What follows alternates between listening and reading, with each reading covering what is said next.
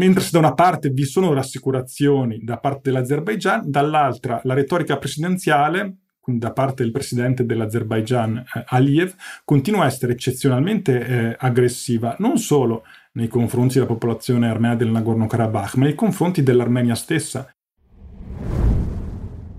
Ok, questa è una di quelle puntate, ma ce ne saranno altre, in cui sarebbe meglio avere sotto gli occhi una mappa.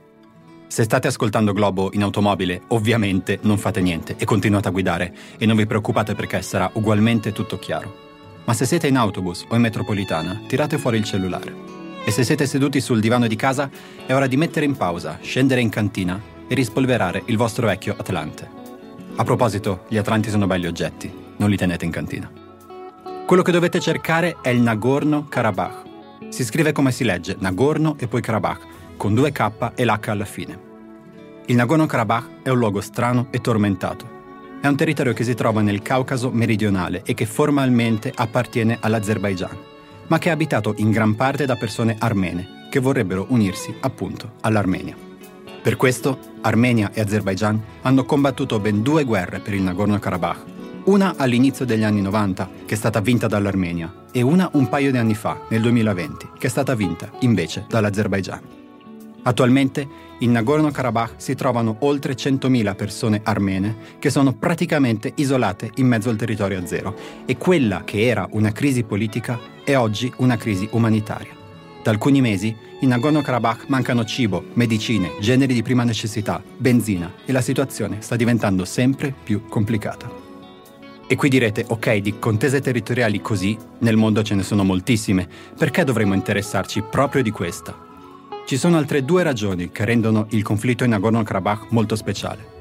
La prima è che riguarda una quantità insospettabile di stati grandi e ricchi. Se avete davanti l'Atlante, guardate con chi confina l'Armenia. A ovest la Turchia, a sud l'Iran, a est l'Azerbaigian. Tutte grosse potenze regionali che hanno qualcosa da dire in questo conflitto. E poi c'è la Russia, che ai tempi dell'Unione Sovietica era la dominatrice di questi territori e che è ancora di gran lunga il paese più influente. E c'è anche l'Unione Europea, che ha moltissimi legami storici con l'Armenia, ma che dopo la guerra in Ucraina ha cominciato a comprare gas dall'Azerbaigian. Insomma, per questo piccolo conflitto passa davvero tutto il mondo. L'altra ragione di interesse è proprio l'Armenia. Sotto molti punti di vista, l'Armenia è uno stato molto sfortunato, perché è piccolino, è relativamente povero, non ha sbocchi sul mare, è chiuso da tutte le parti da stati grossi e minacciosi. Ma è anche un posto molto speciale. L'Armenia è una delle culle della cultura cristiana antica. Dopo il terribile genocidio degli armeni compiuto dalla Turchia all'inizio del Novecento, milioni di armeni sono scappati all'estero creando comunità coese un po' in tutto il mondo. L'Armenia è una democrazia, anche se imperfetta, mentre alcuni degli stati con cui confina sono autocrazie, compreso l'Azerbaigian, con cui è in guerra. E in questo momento l'Armenia non sta combattendo soltanto per il Nagorno-Karabakh, ma anche per la sua stessa esistenza.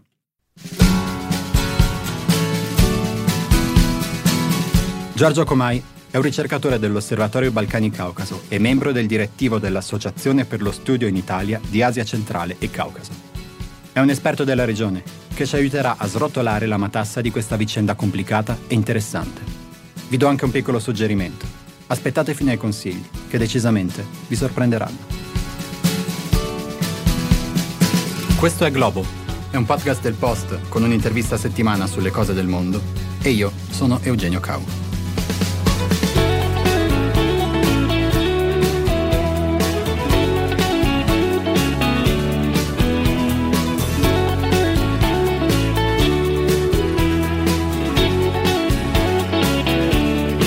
Giorgio Comai, benvenuto. Buongiorno, grazie. La prima domanda che ti faccio è forse la più difficile, nel senso che ti chiederei di spiegarci in maniera semplice e sintetica e che sia comprensibile anche per chi ci ascolta senza avere la disponibilità di un mezzo visuale, le caratteristiche e il contesto di questa, per così dire, guerra al rallentatore che si sta svolgendo fra Armenia e Azerbaijan per il Nagorno-Karabakh. Io proverei a dividere in pezzetti questa questione che è così complicata e inizierei chiedendoti che cos'è il Nagorno-Karabakh? Il Nagorno-Karabakh è una regione autonoma nata all'interno dell'Unione Sovietica ormai un secolo fa. Una regione autonoma a maggioranza armena, nata all'interno di quella che era all'epoca la Repubblica Socialista Sovietica Azerbaigiana e quindi con il crollo dell'Unione Sovietica si è ritrovata parte dell'Azerbaigian. Quindi questo è il punto di partenza.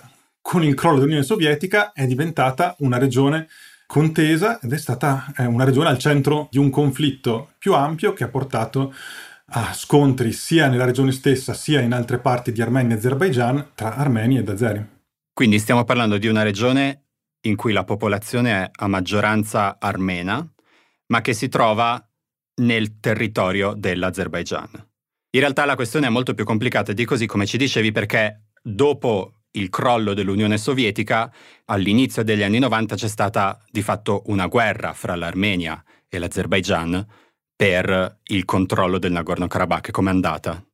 Sì, a partire dalla fine degli anni 80 è nato un movimento, a partire in particolare dall'88, un movimento che univa richieste di pluralismo democratico, nazionalismo e unionismo, quindi un desiderio da parte della comunità armena del Nagorno-Karabakh di unirsi con quella che all'epoca era ancora l'Armenia sovietica, era ancora difficile anche se la fine era così vicina immaginare la fine dell'Unione Sovietica stessa. Queste richieste appunto sono partite con, con, manifestazioni pacifiche, però è nata presto un'escalation di violenza che non ha riguardato solo la regione stessa, ma che ha portato presto a violenze in altre parti appunto di Armenia e Azerbaijan. La guerra ha avuto dinamiche complesse, però è finita in un certo senso sorprendentemente con una vittoria netta della parte armena.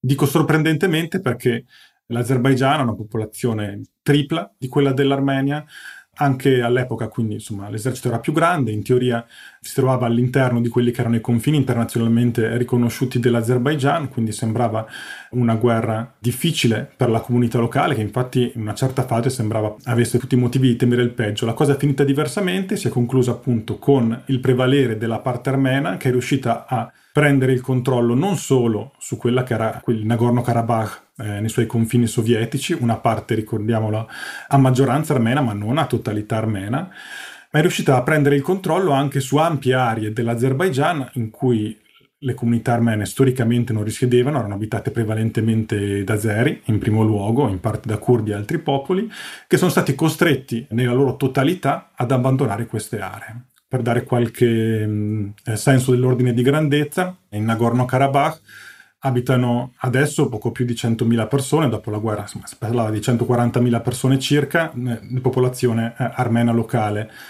mentre oltre mezzo milione di persone, prevalentemente azeri, sono stati costretti ad abbandonare le aree che circondavano appunto il Nagorno-Karabakh stesso.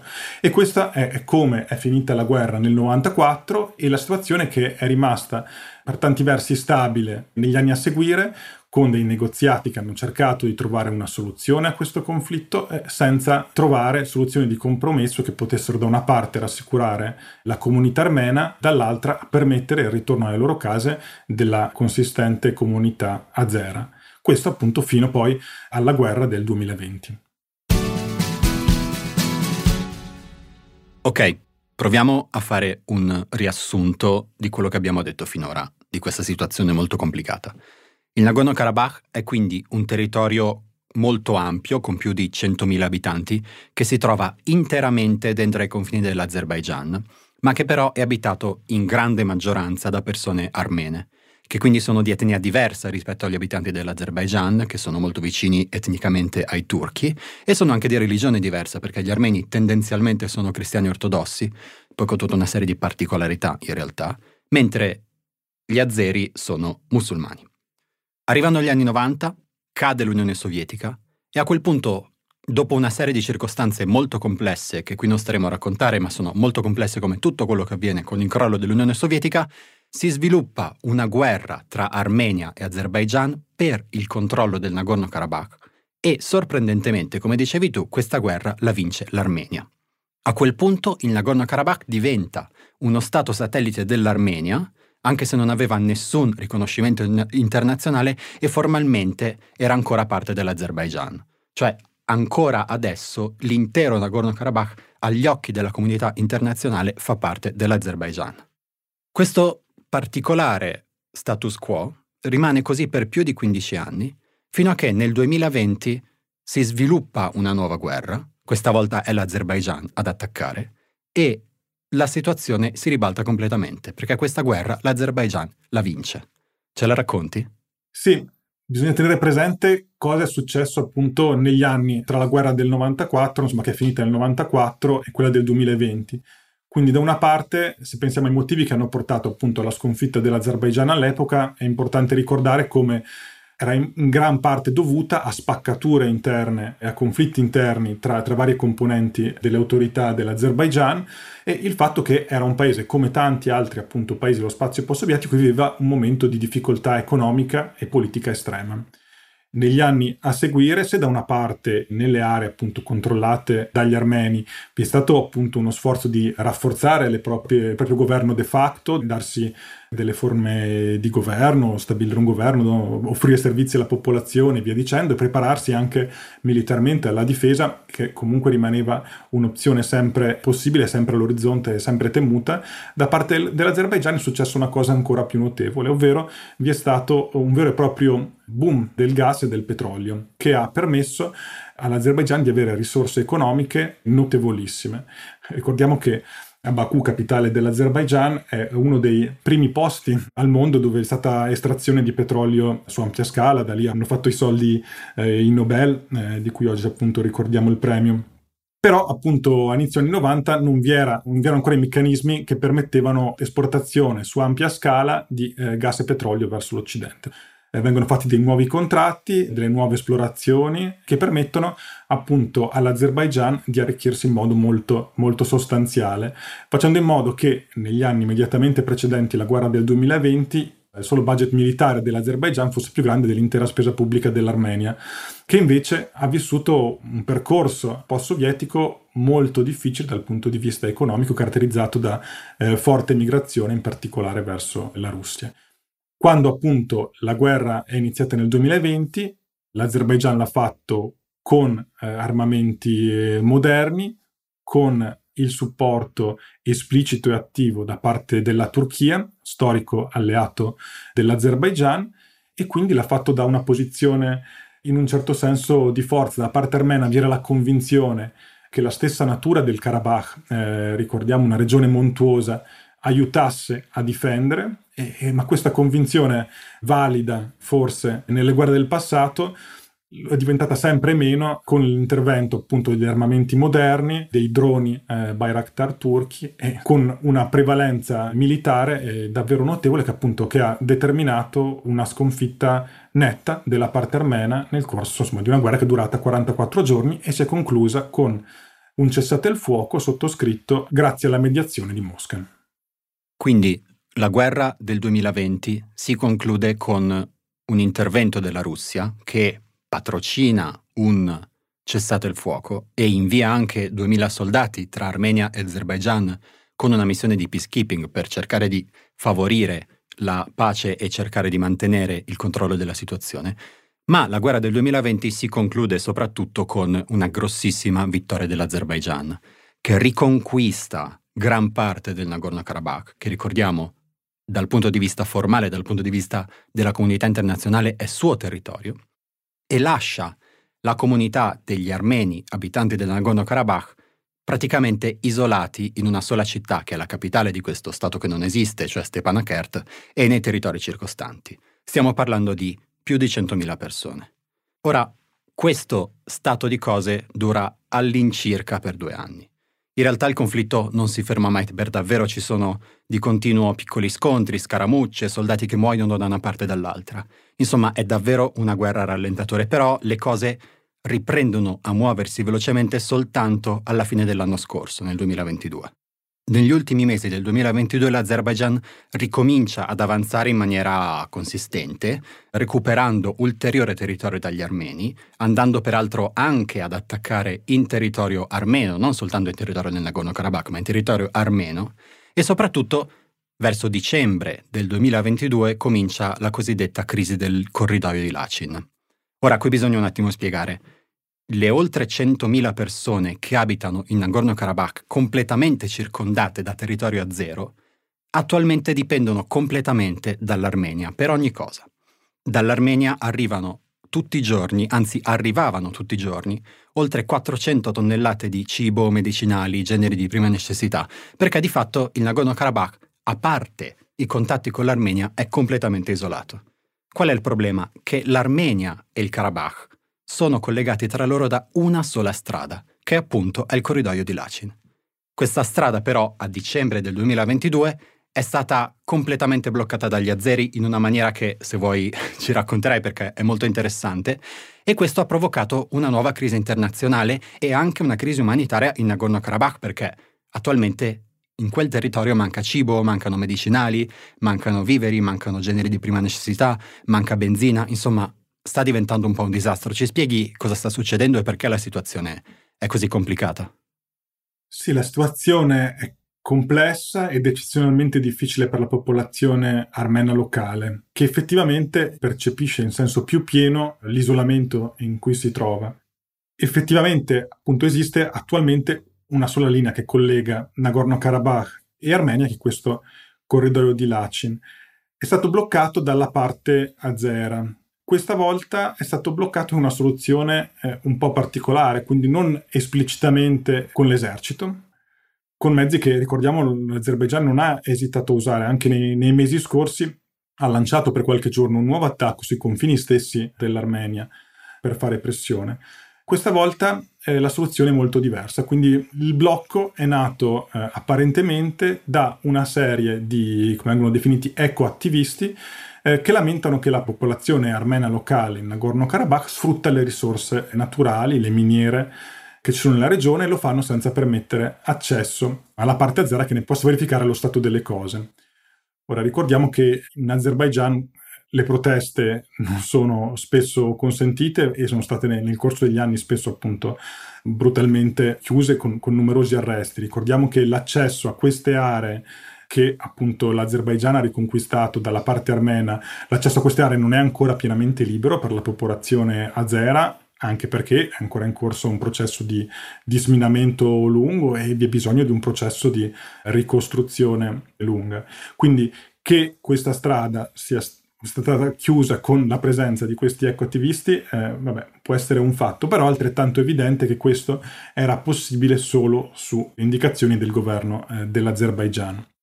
Quello che tanti sorprende è il fatto che i peacekeeper russi, che anche secondo l'accordo del cessate il fuoco hanno la responsabilità di garantire eh, la sicurezza e il libero transito attraverso questo corridoio, non sono eh, intervenuti. Quindi sta passando qualche convoglio della Croce Rossa internazionale, poco altro, però il transito civile è sostanzialmente bloccato.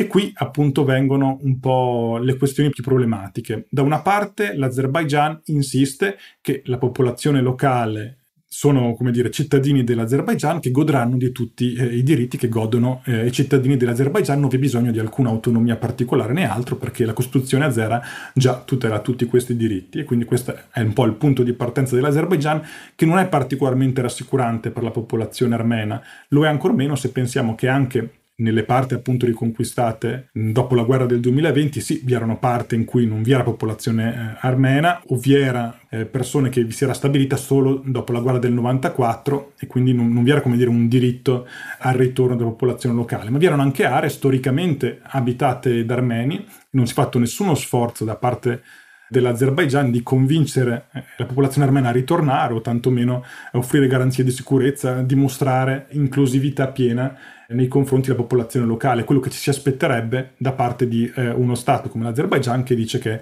è pronto a tenere la popolazione locale.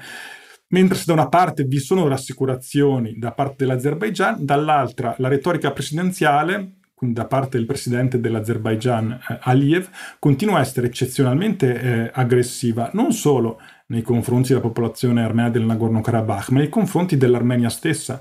Sempre più frequentemente, appunto, la leadership dell'Azerbaigian ha insistito su come quella che oggi conosciamo come Armenia, quel territorio, sia in effetti territorio storico dell'Azerbaigian, sia in realtà l'Azerbaigian occidentale. E quindi a volte negando, a volte, come dire, riaffermando delle pretese territoriali su tutto il territorio dell'Armenia. Qui un po' il dilemma è come interpretare questo tipo di pressioni, questo tipo di affermazioni. Vorrei tornare un attimo all'altro fattore che rende interessante questo conflitto al rallentatore che c'è fra Armenia e Azerbaijan, che è ovviamente la Russia. Fino a qualche anno fa, potremmo dire fino, fino a pochi mesi fa, la Russia era, lo hai detto tu stesso, uno dei dominatori della regione, lo è ancora, però il dominio fino a qualche anno fa della Russia in quel territorio lì era quasi assoluto, la Russia teneva a bada gli armeni, gestiva gli azeri, manteneva uno status quo che di fatto le era molto favorevole. È successo anche nel 2020, quando la Russia ha inviato 2000 peacekeeper che si trovano ancora in territorio a zero, di fatto in Nagorno-Karabakh. Poi è scoppiata la guerra in Ucraina e sembra che ora le cose stiano cominciando a cambiare. Molti sostengono che la ragione per cui l'Azerbaigian blocca il corridoio di Lachin e fa queste azioni di, di pressione molto forte, anche sotto certi punti di vista contro i peacekeeper russi è perché la Russia è impegnata in Ucraina e di fatto non ha le forze, non ha il modo, non ha il tempo di gestire anche quella parte del mondo lì. Gli armeni sono molto arrabbiati con i russi. Il primo ministro armeno qualche tempo fa ha annullato delle esercitazioni militari che dovevano esserci con la Russia perché sostiene che la Russia non stia difendendo l'Armenia e non stia difendendo lo status quo che era stato creato nel 2020. Insomma, questo conflitto che stiamo vedendo in Nagorno-Karabakh mostra un po' che la guerra in Ucraina sta facendo sgretolare lo status quo ai margini dell'impero russo. Certo, cambia molto la percezione della Russia in questa regione e non solo. In parte questo è legato al fatto di cosa definisce una grande potenza e il ruolo di una grande potenza si basa sulla percezione che questa, nel caso specifico Mosca, sia in grado di intervenire in modo deciso, decisivo e ineluttabile per imporre, se necessario, eh, sul terreno le proprie condizioni. La guerra in Ucraina, l'invasione russa dell'Ucraina, rende queste premesse non più valide nel contesto eh, del Caucaso del Sud e in particolare eh, nel contesto del Nagorno-Karabakh e dell'Armenia. Quindi se in altri momenti del passato vi era la percezione che l'Azerbaigian non potesse sgarrare in sostanza, perché se esagerava avrebbe dovuto pagare un prezzo molto elevato, questo non è più vero, nel senso che è chiaro che se l'Azerbaigian volesse davvero forzare la situazione e partire con un nuovo attacco, plausibilmente col sostegno esplicito o implicito della Turchia, è inimmaginabile un intervento militare diretto della Russia per fermare questo. Che prezzo può far pagare la Russia all'Azerbaigian oggi? Sì, vi sono ancora forti relazioni economiche e vi sono, come dire, si tratta comunque di due paesi vicini, la Russia è ancora un paese forte, però la maggior parte delle risorse economiche, del sostegno politico, insomma di ciò che rende l'Azerbaigian un paese indipendente con una politica propria, non dipende in quasi nessuna misura da parte della Russia.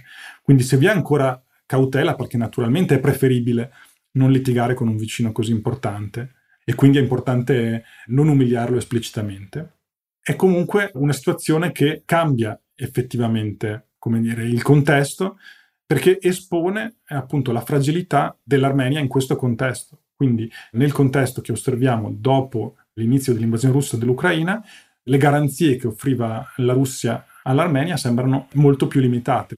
Questo fenomeno di sgretolamento ai confini dell'area di influenza russa che stiamo un po' vedendo in Nagorno-Karabakh, in Armenia, o quantomeno di perdita di influenza, ecco, sta avvenendo anche altrove?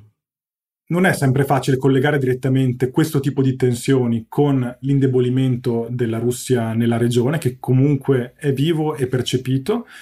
Per certi versi è ancora più rilevante guardare come in alcuni di questi paesi, penso in particolare il Kazakistan, come dire che ha avuto dei rapporti storicamente tutto sommato positivi con la Russia, guardi da una parte appunto la crisi politica dell'anno scorso, la Russia ha aiutato direttamente la leadership locale, insomma. Però è evidente che all'interno del Kazakistan ci sono delle ampie aree abitate prevalentemente da russi. Quello che è avvenuto in Ucraina desta sicuramente eh, preoccupazione eh, locale e quindi in tutta quest'area, in particolare in Asia centrale, espone ancora di più come questa regione che si ritrova ad avere dire, un legame storico, una, una dipendenza a tanti punti di vista dalla Russia, mentre dall'altra parte è sempre più viva la presenza, in primo luogo economica, della Cina. Si tratta di aree che appunto in parte confinano anche direttamente. La presenza dell'Unione Europea e dell'Occidente c'è, in questi paesi ci sono rapporti economici, ci sono dei legami di qualche tipo, in passato anche militari, per quanto riguarda l'assistenza relativa alla guerra in Afghanistan di inizio anni 2000, però appunto la guerra in Ucraina, l'invasione russa dell'Ucraina ha cambiato la percezione della Russia perché ne ha mostrato le debolezze, eh, ha mostrato come avere rapporti con la Russia possa da una parte appunto eh, offrire tante opportunità economiche, ma anche nel eh, medio periodo è sempre più difficile immaginare un rapporto in cui la Russia funge da ponte con l'Occidente, come è stato eh, in altre fasi storiche. Al contrario, i rapporti con la Russia possono essere così tossici che vanno a detrimento dell'economia locale, come si è già visto nel modo più diretto per alcuni di questi paesi, in particolare quelli che avevano una grossa componente di cittadini locali, penso al Tagikistan ad esempio, che aveva molti, molti tagiki lavorano in Russia per portare soldi a, a casa. Insomma, un peggioramento della situazione economica in Russia e una maggiore tensione tra Russia e Occidente e fa in modo che questi paesi trovino sempre più la necessità di sviluppare legami alternativi alla Russia di lungo periodo e questo appunto è un processo tutt'altro che facile anche perché appunto da tanti punti di vista implica una relazione più stretta eh, con la Cina a livello regionale che porta con sé tutta una serie di altre problematiche.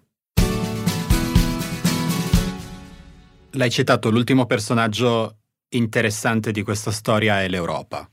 L'Occidente, ma diciamo in particolare l'Europa. Se, se cerchi Armenia su Wikipedia, c'è scritto esplicitamente che l'Armenia si trova a cavallo fra l'Asia e l'Europa. Io sono stato a Yerevan, la capitale dell'Armenia, qualche anno fa, nel 2019, e ho parlato con un po' di persone, anche insomma politici locali e così via.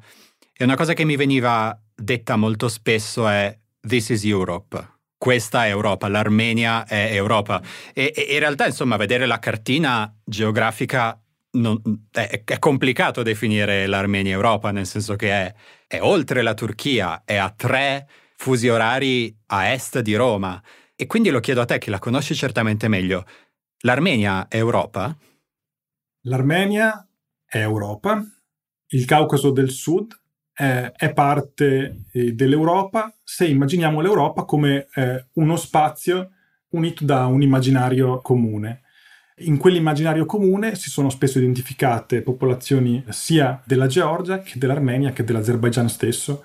Storicamente questo è naturalmente, eh, come dire, potrebbe suonare bizzarro se leggiamo le cronache di viaggiatori dei secoli scorsi eh, percepivano distintamente come Asia sia la Georgia sia il resto della regione. Però appunto è chiaro che Europa non è solo geografia, è anche appunto sentirsi parte di una comunità di intenti e ideali. E da questo punto di vista è possibile immaginare un, un Caucaso del Sud parte di un'identità europea più ampia. E in effetti l'Unione Europea sta provando a intervenire in qualche modo sulla crisi tra Armenia e Azerbaijan per il Nagorno-Karabakh. Pochi giorni fa il Parlamento europeo ha approvato una mozione molto dura di condanna contro l'Azerbaijan. Si parla dell'invio di un team di osservatori nella regione e molti dicono che questo conflitto potrebbe essere un modo per l'Unione Europea di cercare di intervenire, di essere incisiva anche ai suoi confini più remoti. In realtà, quello che mi sembra stia succedendo è che l'azione dell'Unione Europea viene molto frenata, molto bloccata, molto indebolita, soprattutto da una serie di interessi economici. Ce li potresti spiegare? Secondo me l'Unione Europea paga lo scotto di una posizione non pienamente coerente nel corso degli anni, mi riferisco appunto a tutto il periodo post-sovietico nei confronti della regione di questo conflitto in particolare. Da una parte è forte per tanti motivi, sia legati alla diaspora, sia legati a motivi identitari, di tradizione, quello che vogliamo, un, un sostegno diretto, comunque un sostegno politico eh, alla parte armena. Forse in parte legato anche appunto alla, alla, tragedia del genocidio, insomma vi sono tanti motivi che hanno portato a questa eh, osservazione di fatto. Politicamente però le cose sono andate diversamente, soprattutto economicamente, appunto i rapporti si sono rafforzati in modo più netto e più esplicito con l'Azerbaigian per quanto riguarda appunto il settore del gas e del petrolio. Quindi i rapporti economici dell'Europa con l'Azerbaigian sono molto forti, sono molto consolidati e questo appunto è vero anche eh, per l'Italia che è uno dei partner economici principali dell'Azerbaigian. L'Unione Europea si è ritrovata ad avere eh, più eh, urgente bisogno di fonti di approvvigionamento alternativo eh, di gas e quindi ha guardato anche all'Azerbaigian firmando degli accordi con grandi eh, sorrisi e strette di mano. Si tratta di volumi relativamente piccoli e volumi, come dire, anticipati per il futuro, di cui è difficile immaginare che si concretizzino, insomma, si tratta di promesse vaghe per il futuro che probabilmente non si, non si concretizzeranno a volte pare che nel processo decisionale dell'Unione Europea vi sia, come dire, un timore di non prendere una posizione più secca eh, nei confronti dell'Azerbaigian, proprio perché appunto anche l'Azerbaigian è parte del sistema che permette di differenziare l'approvvigionamento energetico dell'Unione Europea.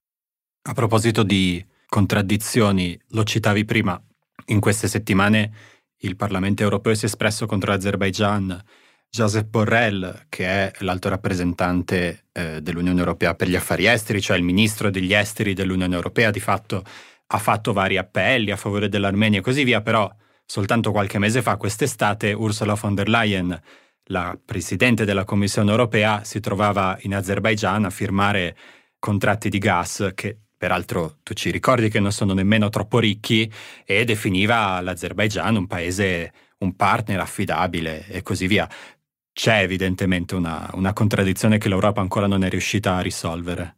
Sì, è una contraddizione appunto in parte politica legata al diverso eh, ruolo che, ha il, che hanno il Parlamento europeo e la Commissione. Quindi all'interno del Parlamento europeo è più facile trovare spazio per risoluzioni anche che utilizzano anche ehm, parole dure eh, nei confronti dell'Azerbaigian, ad esempio, mentre la Commissione europea sembra in qualche modo favorire quello che viene ritenuto un approccio più pragmatico. Però appunto anche questo pragmatismo è evidentemente problematico se difficilmente mantenibile nel lungo periodo.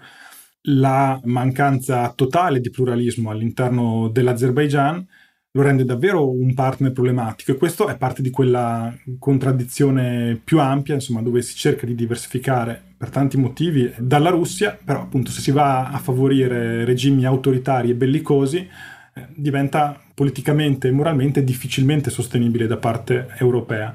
Quindi l'Unione Europea non ha ancora trovato una modalità che sia sia pragmatica sia potenzialmente coerente per interagire con l'Azerbaigian. Quindi alcuni paesi, e tra questi davvero eh, l'Italia è uno dei principali, ha sviluppato relazioni molto forti eh, con l'Azerbaigian, che hanno, come dire, ragione di esistere se trovano la cornice politica giusta e se queste relazioni eh, più strutturate permettono in certa misura, come ci si aspetta relazioni reciproche, di influenzare in qualche modo la politica azera nella regione.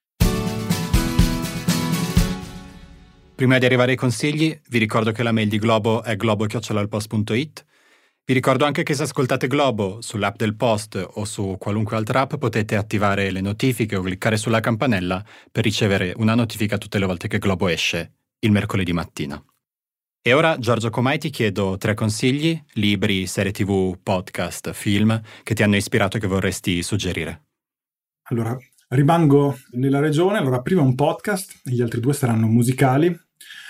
È il podcast di eh, Crisis Group o International Crisis Group. È una serie di podcast ed è l'organizzazione che secondo me ha lavorato meglio in questi anni, eh, occupandosi di questo conflitto nello specifico e nella regione in particolare. Nei suoi podcast appunto parla dei conflitti nella, nella regione, sempre come dire grazie a un'interazione con, con, esperti locali che passano tanto tempo in queste aree parlando con le persone che vivono i conflitti e quindi è davvero una fonte eh, di informazione eh, utile eh, e affidabile.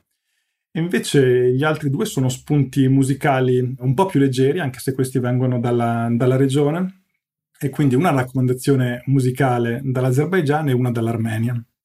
Per quanto riguarda l'Azerbaigian, si parla spesso, anche a livello locale, si insiste molto su questa tradizione musicale del Mugam, che eh, adesso anche credo parte eh, dei patrimoni materiali dell'UNESCO.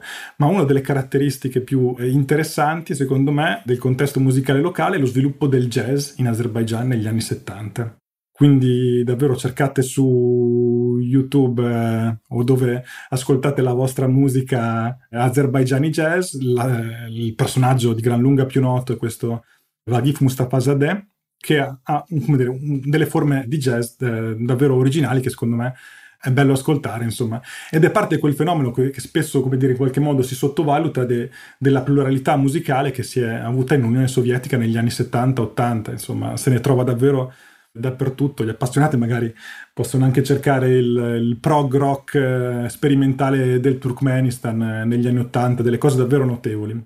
Ma passo alla mia ultima raccomandazione che riguarda eh, l'Armenia e che ci ricorda appunto quanto l'Armenia, eh, gli armeni oggi siano appunto presenti su, su tutti i, con- i, continenti. Di nuovo, quando si pensa alla musica armenia, chi la associa a qualcosa la associa forse al, al duduk, che è questo eh, strumento tradizionale, mm, c'era anche nelle, nelle, scene più evocative del, del film Il Gladiatore, insomma questo strumento a fiato molto drammatico però eh, si trova, come dire, mm, trovano tante cose interessanti di musica armena. Se cercate di nuovo su YouTube dove vi capita, eh, cose come disco funk armeno, Armenian disco funk, cose del genere e se ne trovano, si trovano varie appunto playlist eh, compilation, alcune di queste sono poi appunto eh, adesso riprese dalla, dalla, diaspora armena, in particolare da, da personaggi come il, l'armeno californiano, un DJ Daron Sassuniano, visto in questi ultimi anni facendo un po' di playlist curiose, eh, se ne trovano ad esempio tra i, eh, gli appassionati di, di dischi di, di, Beirut come Abibi Funk che fa appunto queste raccolte della musica armena che si trovava in Libano e quindi si parla soprattutto di musica degli anni 70 e 80, però tante cose piacevoli, belle e inaspettate che vi raccomando di ascoltare. Jazz a zero, prog turkmeno e disco funk armeno. Bellissimo. Giorgio Comai, grazie. Grazie a voi.